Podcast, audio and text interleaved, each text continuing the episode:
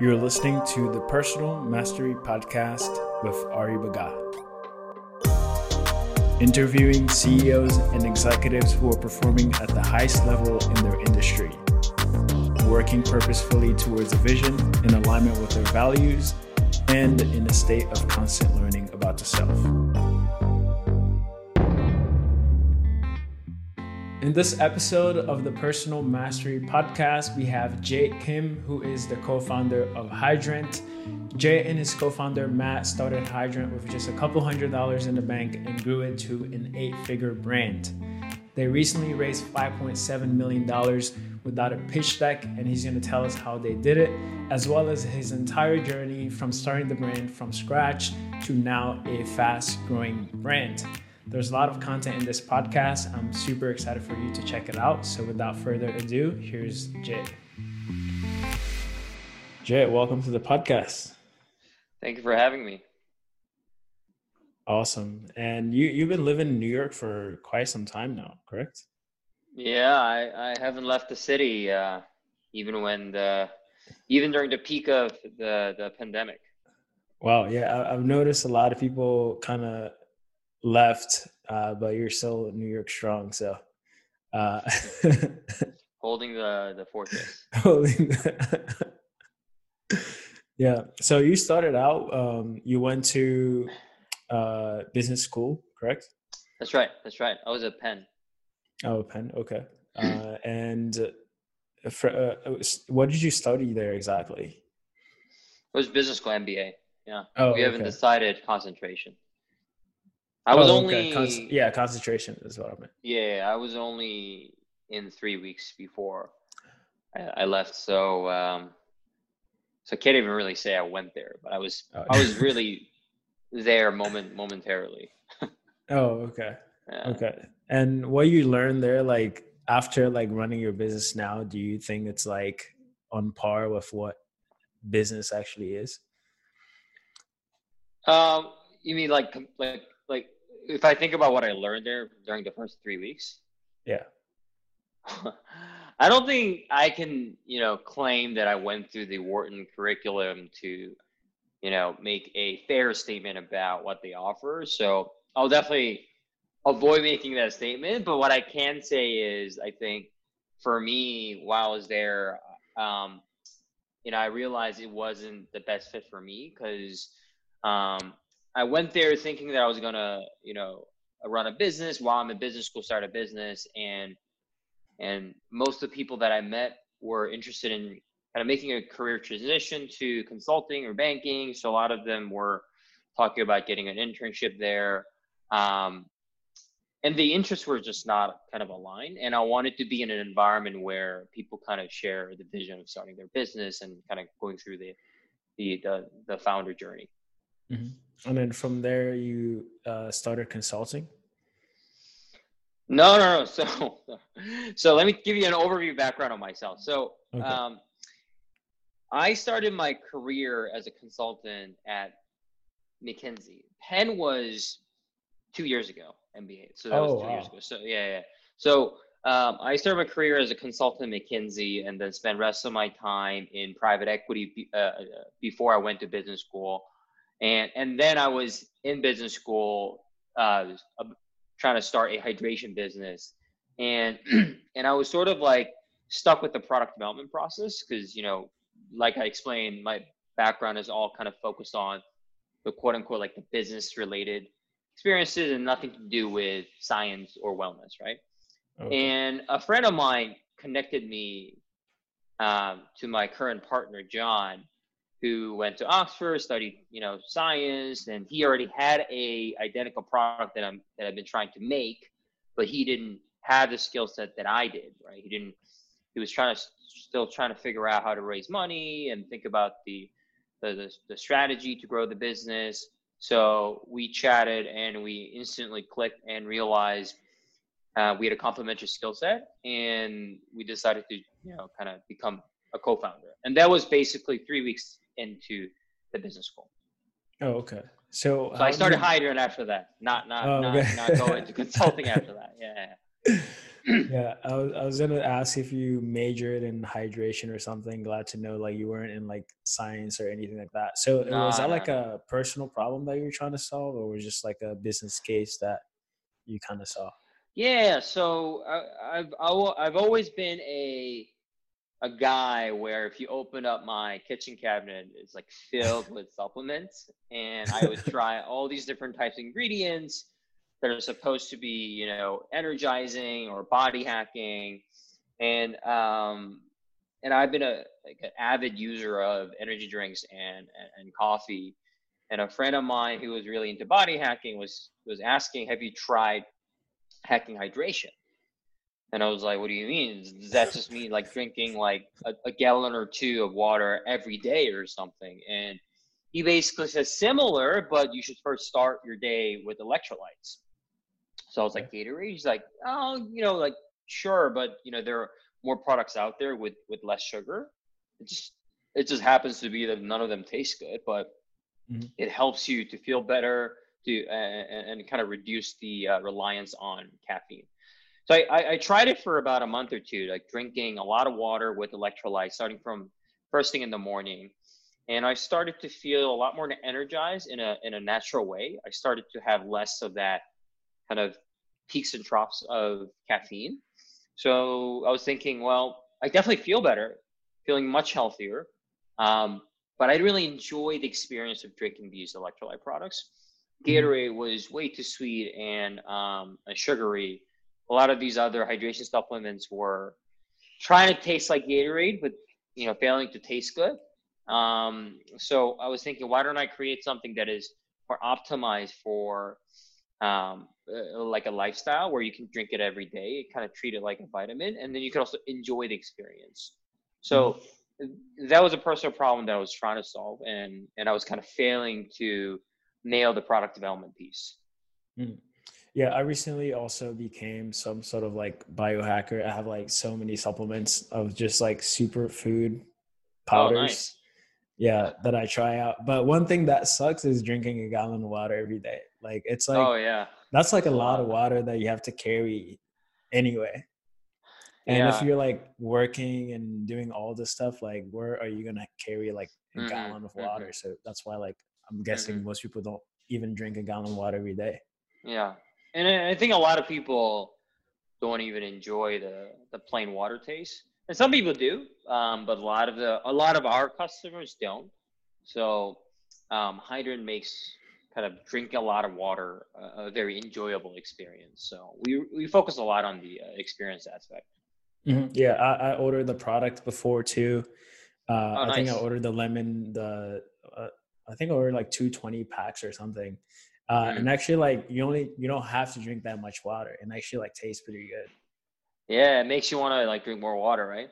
Exactly. Yeah. And then the, there's like a some sort of like aftertaste, like lem- lemon taste. That's actually like really good too. Yeah, I mean, for all of our products, we flavor them with real fruit juice. That's Oh, where you get that the real real uh, fruit flavor. So when you met your co-founder, so he was in the science, uh, you're more like in the business. Uh, how did you guys like end up starting to work together? Because I think he- started like the brand before, right? He Yeah, started on yeah. Indiegogo, etc. Yeah. Yeah, it's um honestly it's a um, pretty interesting experience, and we we tried to like not disclose that in the beginning because when we were going to fundraise and like a lot of these traditional Silicon Valley investors were like, you know, how long have you known your co-founder? Was he your childhood friend? Have you worked with him and in your previous job? And typically, you know, everyone will say, "I've known you know so and so for ten years." Blah blah blah. but we've known each other for three weeks, so um, yeah. I mean, I think I think basically what happened was we were struggling Yeah. independently, right, on our own. You know, for me, I couldn't even get the product right, so I've been constantly just like wasting time trying to figure out: do I want to increase this or decrease that? Like, what's the ideal nutritional fact that I want to get? Blah blah blah. And and John kind of nailed that, but had basically five hundred dollar left in the bank account. wasn't really doing much in sales. Was and was sort of like trying to still figure out how to raise money from angels versus fund, et cetera, et cetera. So, you know, I think we're both tired in terms of like working alone and, and, and facing the problem. And we are just thinking, why don't we just outsource each of our weakness and rely on each other, right? And, and then just become a team team. So that's how we just started to work together and ink the paper and just kind of execute. It was really mm-hmm. weird. It was a very weird process in the beginning, but yeah. a few weeks in, we we clicked and um, it was pretty natural. Yeah, even like for like a product that people have to ingest, did you guys have to like go through like FDA or anything like that? I mean, there like we we there are things that we have to be compliant for FDA in terms of manufacturing process, um, claims, and, and and package labeling. Um, so there are components where we have to go through, um, but it's not like as rigorous as a drug per se. Mm-hmm. And when you launched the brand, did you only launch direct to consumer, or did you also we did. like try? Okay. We did. We we first started to sell our product on our website, drinkhydrant.com. A couple months in, we started to sell on Amazon, um, and with within a year, we started to sell in retail. We basically did a lot of things that were sort of against the playbook, mm-hmm. like the playbook, like the Casper Warby Parker playbook is don't go to retail nor Amazon for you know you as long as you can. Like there were so many investors you know that were asking, are you planning to go to Amazon or not? Look at Warby Parker, blah blah blah. You should start your own store. um, you know, before you go to Amazon. Um, yeah, I mean, we, we we didn't want to like follow a certain playbook. We mm-hmm. wanted mm-hmm. to solve problems in the best way we can. We wanted to approach problem with independent thinking, and um, we're for, fortunate to say that we um, got rejected by the investors who are looking for playbooks, and was able to source capital from investors who are welcoming independent thinking. Mm, and we're going to talk more about that, but talk to me about like the launch of Hydrant with your co-founder. Like, were you guys like like tens of thousands of dollars after a couple weeks, or were you guys like surprised? No, we well, we we um we were definitely surprised by the difficulty of the launch in the beginning. Yeah. we're doing like thousand dollar per month, not tens of thousands, like a thousand dollars, uh, maybe two or three thousand, and um, and and and this was basically Q4 of 2018, right? Because we launched the business around September of 2018. So for September to December, it was very slow. We were like do, doing guerrilla marketing by blasting in different MBA GroupMes, you know, telling them about the startups, telling them this is great for um, general hydration needs, your workout, and also for hangover, et cetera, et cetera. It, we're, we're trying everything, and it wasn't really working out. And we also had one product that was also an issue. We only had line, nothing else. So um, starting from 2019, it's, it started to grow much more quickly. We introduced a second flavor, grapefruit, and a lot of customers who were sick of lime started to come back to try grapefruit. And as we started to add more flavors and, and, and test different you know paid marketing channels such as Facebook and Google, things uh, Hydrant started to catch fire. It started to grow really quickly, and, and then and then we we had some PR news coverage, and that, that that's kind of where everything kind of jumped. Mm-hmm. And talk to me about like your ideal customer, because like it can be kind of hard to figure out like who your ideal customer would be, because like everybody can drink water, right? Yeah, so how do you even like nail down like your ideal customer? So honestly, our customer profile is the whole is, world. is very the whole whole world. Like I would I would say the core you know customers are the typical customer you would think of who are active and who is looking for something healthier than traditional sports drink to consume less sugar. Um, um, that's better for you. That's made with better for you ingredients. So that's like the core customer group. Uh, and then mm-hmm. after that, beyond that, there is a group of customers who are kind of struggling from the uh, morning grogginess, and they're uh, treating the symptom with hydrant because a lot of time um, that morning grogginess comes from dehydration. So that's a, a big group of customers. And then the last kind of like big chunk of customers um, would be the, the customers who are struggling to uh, drink enough water in a day because they don't like the experience and they want to kind of spice up the experience with um, drinking water with hydrant. Mm-hmm. Now, going from a couple thousand to seven figures, can you talk about uh, some of the things that it took to get there? Like some maybe like top three main things. Yeah, I think I think um, product innovation was big because we started to see real compound growth as we started to see our, our customers repeat. So as we acquire customers and, and a lot and a lot of our customers start to repeat, our, our growth started to kind of feel. About 50% of our um, transaction volume um, comes from subscription. So wow. uh, yeah, so it is, that definitely helps. And then I think the second piece is kind of through a lot of iteration, like finding the product market fit, right? Trying all different kinds of talking points through Facebook, influencers, and all these different channels.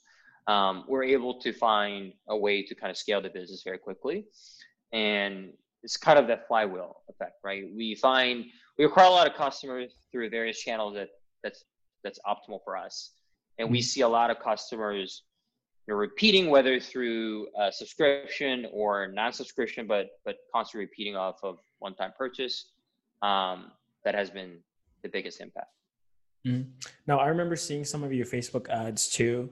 Uh, and I know you and your co-founder are very involved in the ads. Can you talk about like why you uh, get yourselves and your stories involved with the brand and how sure.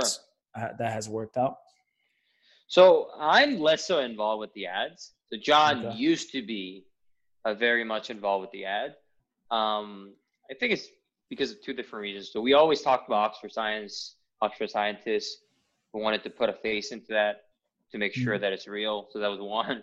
And second was John is great at explaining science in a way that is simple and is fun to listen to. So we were leveraging that in in the in the beginning days. Now we we spend most of our uh, investments in terms of creative on either UGC or um, just product product photos with like reviews and, and basic call outs on the benefits of mm-hmm. the product. Um, yeah, so not anymore uh, in terms of relying on myself or my co-founder to be in the ads. Nice. Now, you guys recently raised uh, five million dollars, right? So we we raised our Series A. Um, we announced our uh, raise of Series A recently, and it was five point seven five million. Yeah. Okay. Now, at which point, like, did you guys feel that you needed to raise money? Was that to like um, just keep scaling the growth, um, or what? What was the idea behind that? Yeah. So here's how I think about the evolution of the business. So on the product innovation side, there there are um, there is a lever of expand expanding the product lines and, and, and continuing to produce more uh, flavor options within each line. So that costs money. So we're we're going already going through that and wanted to um, increase the pace of that. So that was one piece. Second piece is we wanted to expand our channel um, in terms of distribution channels. I know like the traditional playbook would be to rely on direct consumer for as long as you know you can, but I think for us, we love retail, so we love retail as well. Um, so we wanted to expand our retail channel very quickly, and for a business that is completely relying on single channel versus multi-channel, have a different uh, a pro- team profile. So we wanted to make sure that we had resources to support that go-to-market strategy, but also had the um, right team members to fully execute that. So mm-hmm. for those reasons, uh, we decided to uh, raise money when we when we thought it was the right time to do so. Mm, okay. Now, when it comes to raising money, a lot of uh, founders want to know like what does it take to uh, raise money, especially like Series A, five point seven million dollars. Uh, that's a lot of money, actually. So, can you give like a couple of tips that really helped you? Uh, was it the product? Was it you and your co-founder? so I think um, first thing is for you to realize or, or do the research to be be aware whether your category is a category that investors care about or not right i think even if you have a you know impressive background and even if your product is outstanding mm-hmm. If your category is extremely competitive and and if investors don't really see that as a category with the potential in the at least in the near near, near future you'll you're probably going to struggle to raise money. Very fortunately i think um, even though now our, our category has gotten fairly crowded but um, when we were starting out, um, our category wasn't that crowded from our perspective. There are only handful of existing players that had that kind of had the big name in the market, and um, investors were looking for uh, a few horses to bet on within the category. So we had a lot of inbound interest. So, so we already knew that this was a category that was interesting to VCs. So that's that's the one piece, like knowing um, how attractive your market is. And second piece is figuring out who are those investors who are interested in this category, right? Because you could go to thousands of VCs, right? Like, or family offices. Um, but only handful of them will be very excited about your category and about your background um, and your product. So it's doing the research on who would be the investors that would understand this category so that you can mm-hmm. have a, um, a seamless conversation about the, the vision of the, the business. So, so we did that. So we had an inbound interest, and then from talking to these investors, we were, we were able to figure out who are the type appropriate types of investors we should be continuing to network with. And after kind of finding that group of investors, um, we started to kind of share our plan for the year and and kept updating them on our progress to uh, hitting those milestones and and when we told them that hey we're we're planning to raise money on on month xyz and, and demonstrating that we were you know beating our targets and hitting our milestones on time um, a lot of investors actually reached out to us several months before our original plan to raise money kind of wanting to you know do a deep dive in the business and mm-hmm. and kind of kick up the race um, because a lot of investors want to be competitive with with their deals, right? So we were very fortunate to kind of raise our Series A without a single slide of PowerPoint. Um, wow.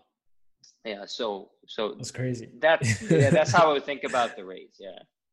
Yeah, that's, that's amazing, man. Like people always are working on the pitch decks and like having so many meetings. Like it's really great that oh, you yeah. guys were able to do that without like. we're very lucky. Yeah. That's awesome.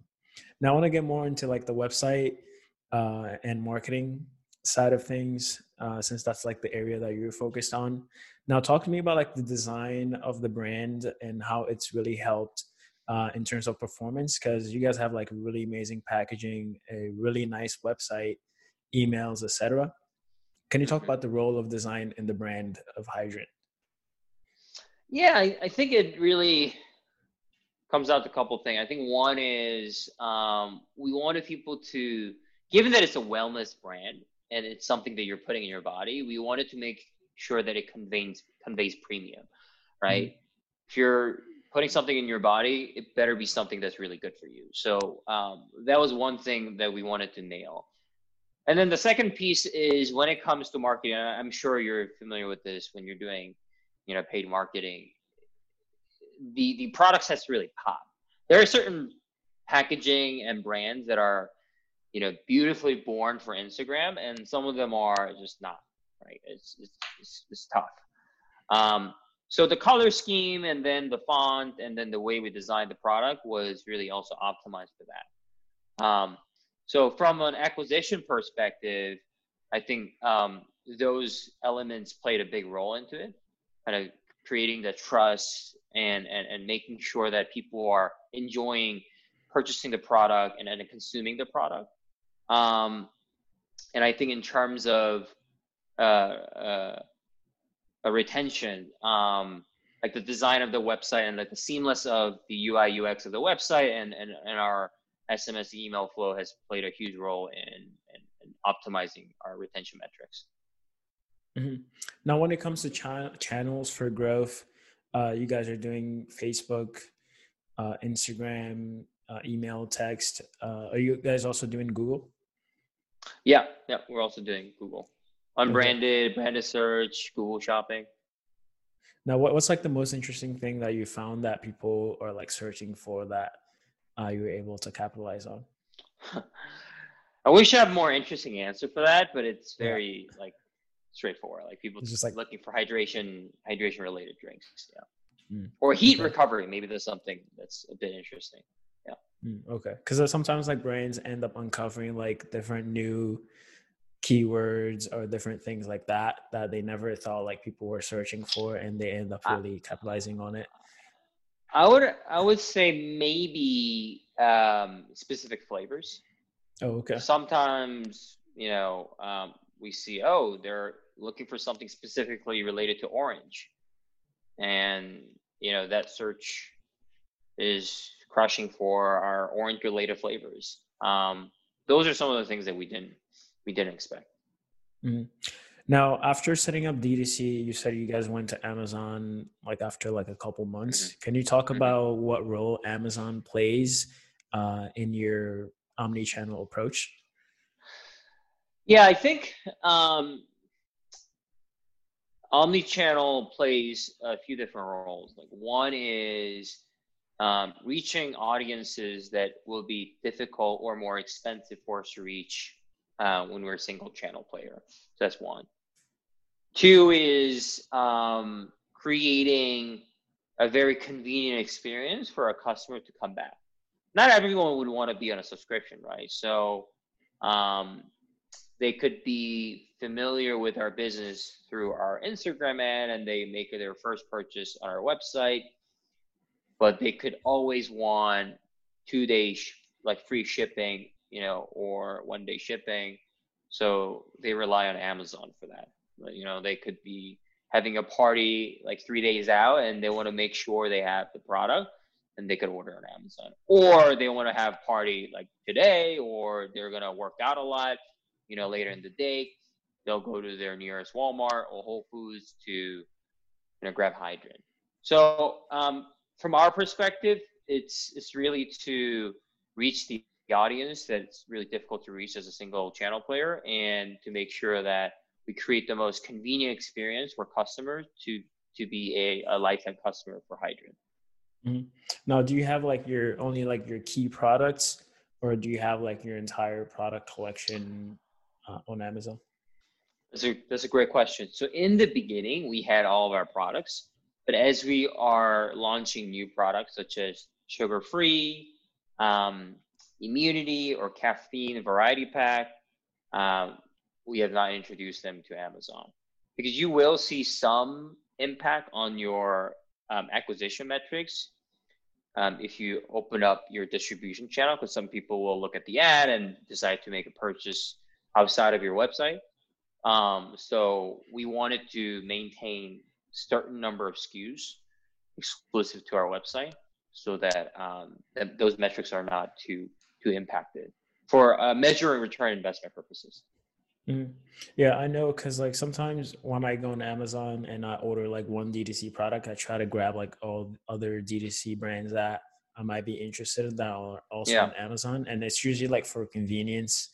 Uh, yeah, you get the two day shipping, and it's always uh, better than like ordering on an actual brand site. Yeah, yeah. Uh, but I know like a lot of brands try to also because like when you order on Amazon on your side, it's not too good because you don't have all that customer data. So are you guys like have you guys tried like different ways to try to like get those customers from Amazon to also come back to direct to consumer where it might be more profitable or any anything like that? So it's a, it's a, it's a pretty dangerous line because if Amazon quickly finds out that you're trying to like steal customers away from Amazon, you'll be banned yeah, from the store. Yeah. so we don't we don't try to do that um, too much. But if customers ever visit our site and and realizes that certain products are not available on Amazon, they wanted to try those and they'll they'll come back.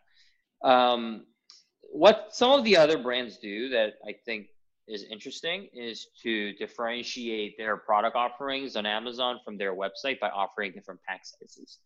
So um, you can have a different pack, like a pack size on Amazon versus your website to decide which site you want to have a lower entry price point.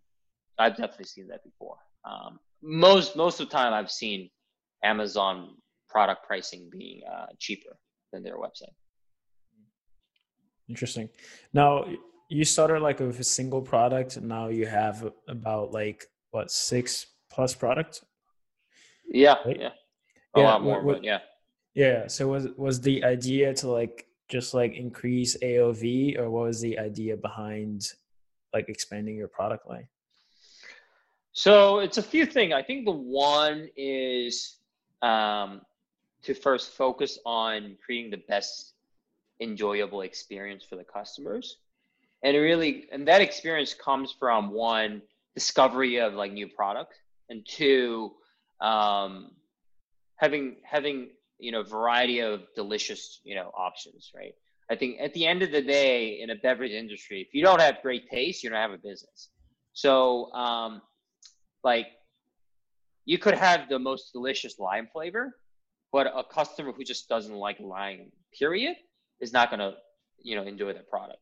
So we wanted to kind of have enough uh, types of flavor options so that we can accommodate all customer types. So uh, um, we had a lot of products and flavor options for that purposes. And I think the second piece was there were definitely some group of customers that we we weren't able to hit. Mm-hmm. Um, because of some of the limitations of existing products. So, for example, um, the, the keto groups or the, the, the complete anti-sugar group, um, even though our core products will only have like three grams of sugar, you know, even three gram is too too high for them. So mm-hmm. um, we have no sugar added product that's basically zero gram sugar, and for that customer group, um, this is a perfect product to uh, to reach that audience. Mm-hmm. Yeah, for me, like any any gram is too high for me too. Oh, really? yeah, I, I, just try to avoid like just like sugars in general, but it's always it's always really mm. hard because like everything nowadays has sugar in it. Do you eat fruits? Yeah, I do, but that's like natural sugar. Though. I'm talking about like artificial mm. sugars. Gotcha. Yeah. Yeah. So you mentioned like the product that uh, for like a beverage product, the taste is the most important part. Now, talk oh, to yeah, me about like far. getting, yeah, getting someone who never like, you know, tasted like hydration products. Like, how do you even convince them that to, to even buy it in the first time? Do you make it like a, is there like an old, like a, like a deal for like a first time purchase? Um, so how do you get them to like sit sure. behind their computer screen and decide to like buy hydrant? So a lot of people ask this question, and my answer is first, you don't focus your energy convincing that customer.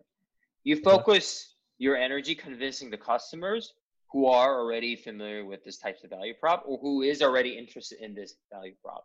Mm-hmm. Um, that's what you first focus on for at least until you're doing like hundred million dollar in sale. Like that's what I think. Um, and and then you you you you hope to reach the customer through convincing storytelling through either your advertising campaign or aggressive referral campaign so that his or her trusted friend will be you know convincing them through their experience of drinking the product um because i think like to try to like focus on that customer group will just only increase your customer acquisition costs mm-hmm. Yeah, that, makes a lot of sense because like if someone has never like looked into like hydration, uh, or even they don't know like you should be drinking this amount of water anyway, like yeah. how would you even like convince them like?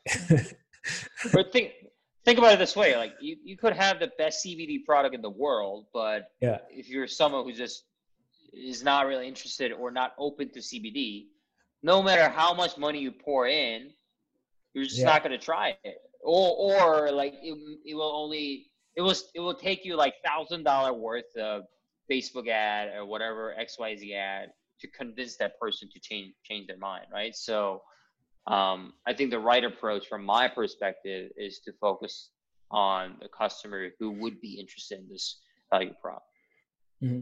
And I think earlier you mentioned that was it 40 or 50% of your purchase of your revenue comes from subscription, correct? Correct. Yes. Yeah. So how do you from that first purchase, uh, is there like a specific tactic that you're using to get them to come back, or is it the product that just like sells the subscription for you? So I think a lot of people are trying to be tactical about that, um, and I'm I'm sure you know tactical initiatives will help, mm-hmm. but I think the most important lever is product. Your product has to be good, um, and it has to be optimized for subscription. So that's one piece. And um, the way the product's being introduced needs to speak the language that this is for subscription. Um, now, if you're introduced to Hydrant as a hangover drink, then you only drink it for hangover. And unless you're drinking alcohol all the time, it's it wouldn't really make sense as a subscription. But if you're introduced to Hydrant as something that you would drink for uh, a workout or or first thing in the morning, and, it, and, and you know then it could be a regular drink for you, right? So I think that entry point on how you discover the product is is highly important. And then you know beyond that, there are different tactics such as SMS and and cohort driven email tactics.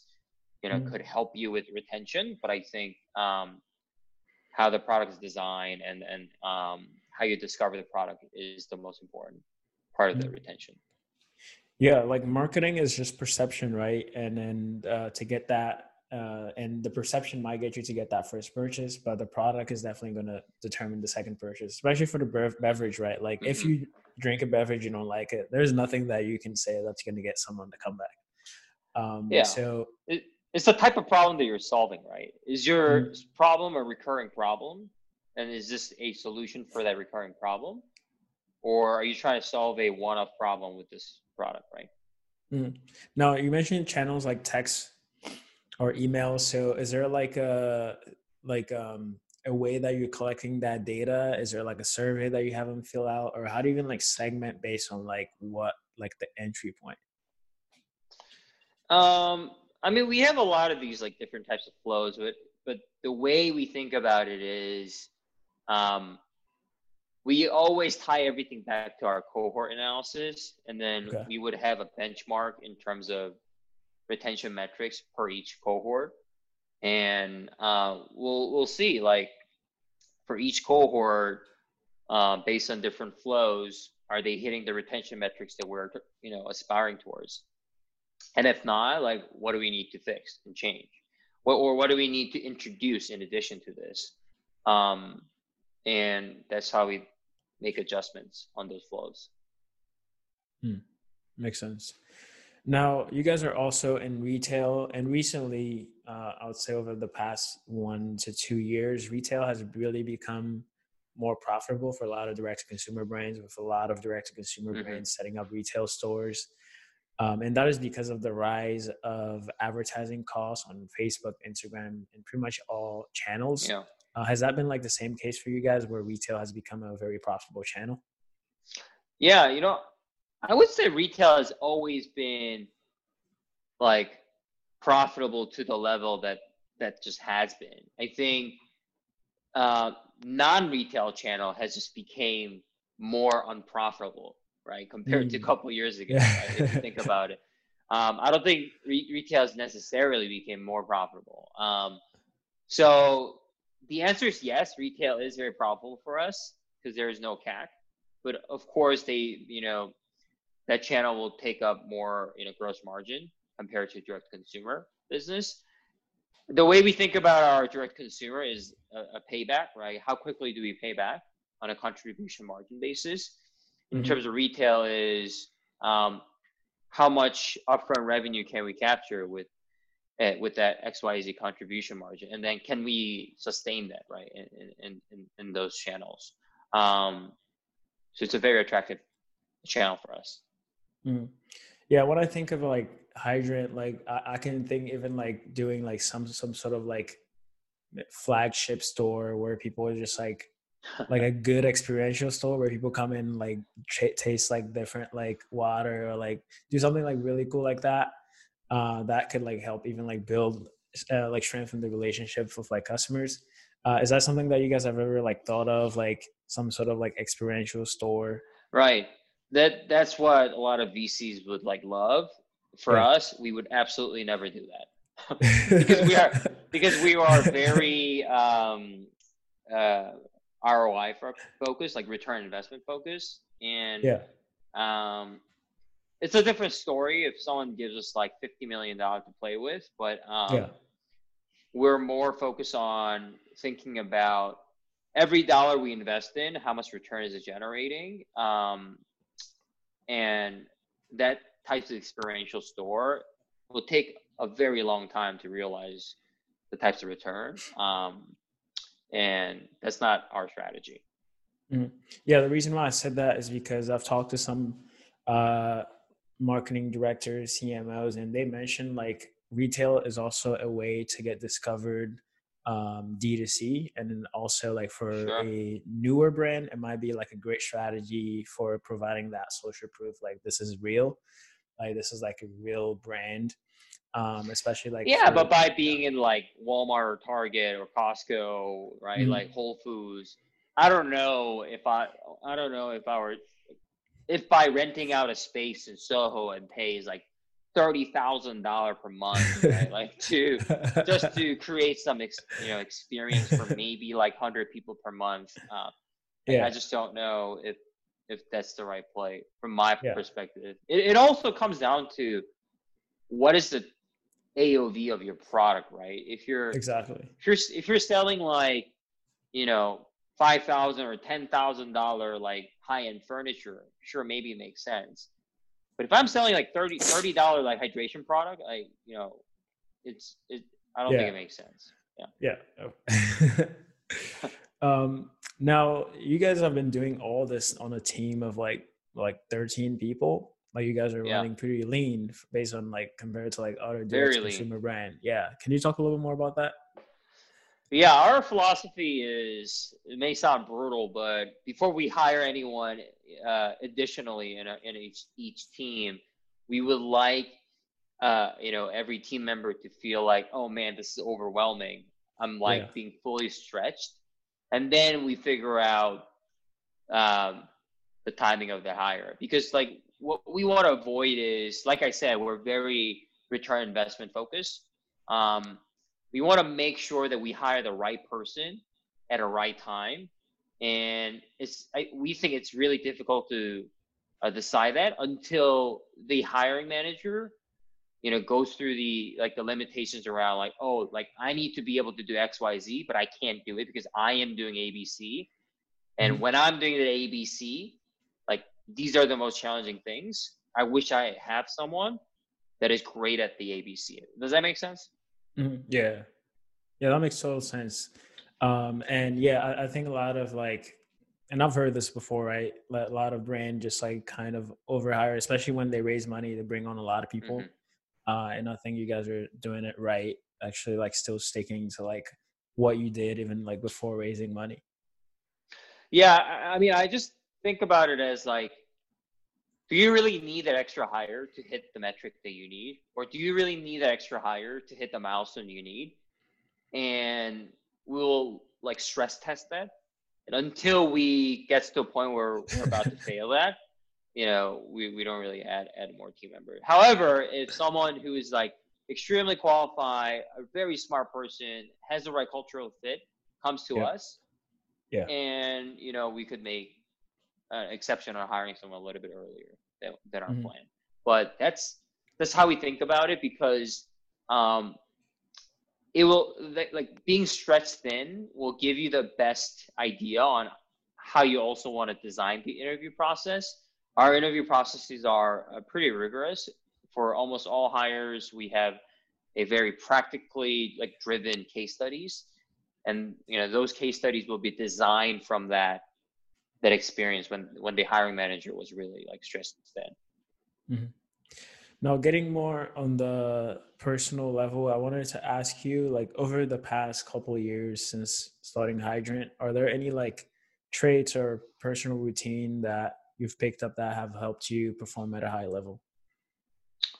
Um, I don't know if these are like helpful to like, perform at high level per se, but I'll share like what are the things that I learned and mm-hmm. that I find it to be helpful, and then what are some of the routines that I go through for the reasons that I do it. So starting with like just routine, fact-based routine, I wake up very early. So I wake up at 4:30 in the morning um, because I want to work out five days a week. So I wake up at 4:30. Um, um, do my meditations and check my emails and um, and work out at 5:30 in the morning. After I work out in the morning and come back, take a shower, and I squeeze in some uh, reading. So in this way, eh, you know, every morning um, or almost every morning before I start my day, I can squeeze in meditation. I can read.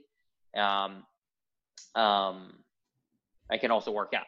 So mm-hmm. I wanted to make those three things as my regular habit. Um, so that's that's been super helpful. So I, I and I always feel like um, I'm not sacrificing my personal life because I'm able to squeeze those in. Um, mm-hmm. So from a mental health perspective, that's been tremendously helpful for me. Um, even though I have to go through the like ups and downs of startup, that that's put, mm-hmm. that, that, played a huge role. Um, so those routines definitely help. In terms of like the traits, um, I think the the most important trait is um, having the interest to like know what you don't know. I think is very important. A lot of time you'll just assume you know a lot or most most of the yeah. things. I think um, having an interest or like proactive attitude to really ask yourself if you know certain things or if you don't know certain things it is really helpful because it will make you become more open-minded and then you start asking smarter questions uh, more actively to either potential investors advisors and you'll quickly figure out what kind of people you need to surround yourself with um, to become really uh, smarter much quickly. I think that helped us to be more open to bring on a lot of advisors in the beginning. When I looked at a lot of my other founder friends, they were very, very sensitive about dilution. So they didn't want to bring too many investors. They didn't want to bring too many advisors. Everyone was really stingy in the, in the, in, especially in the earlier, earlier stage. From our perspective, like, you know, getting your first business right is, is really important. Um, and also not failing the investors that trusted you, right? As a first time founder was really important. So I think for us, what we cared about was how do we make sure that we minimize um, wrong decisions? And that's probably by making sure that we learn fast and we become smarter quickly and we surround ourselves with people who know what the fuck they were talking about. So um, kind of being curious and, and, and then being proactive about asking yourself what you don't know, I think it's, it's really important. Mm-hmm. So that was like a yeah. long answer. no, that was a, that's awesome, man. Yeah, I remember when I lived in New York too. It was always fun to like wake up early, go to Rumble boxing classes, and then uh, yeah, yeah, meditate. And I, I, think those are some of the things that you know, working on yourself, right? Not only like on your business, working on yourself is really important. Well, Jai, thanks for being on the podcast. Now, how can people find you or Hydrant? Yeah, tell them to go to drinkhydrant.com or go to Instagram at drinkhydrant. They can, you know, find us. And for this podcast listeners, we created promo code just type mastery20. We'll give you a 20% uh, discount on your first purchase. Yeah, that's awesome. Thanks for doing that. We'll definitely leave the links in the description as well as the discount code. Now, if you're listening on iTunes or Spotify, there is one more question that I'm going to ask Jai, um, and that's going to be only on YouTube. Thanks for checking out this episode of the Personal Mastery Podcast. If you're listening on iTunes or Spotify, please follow this podcast and leave us a five star review. And as always, thanks again for listening to another episode of the Personal Mastery Podcast.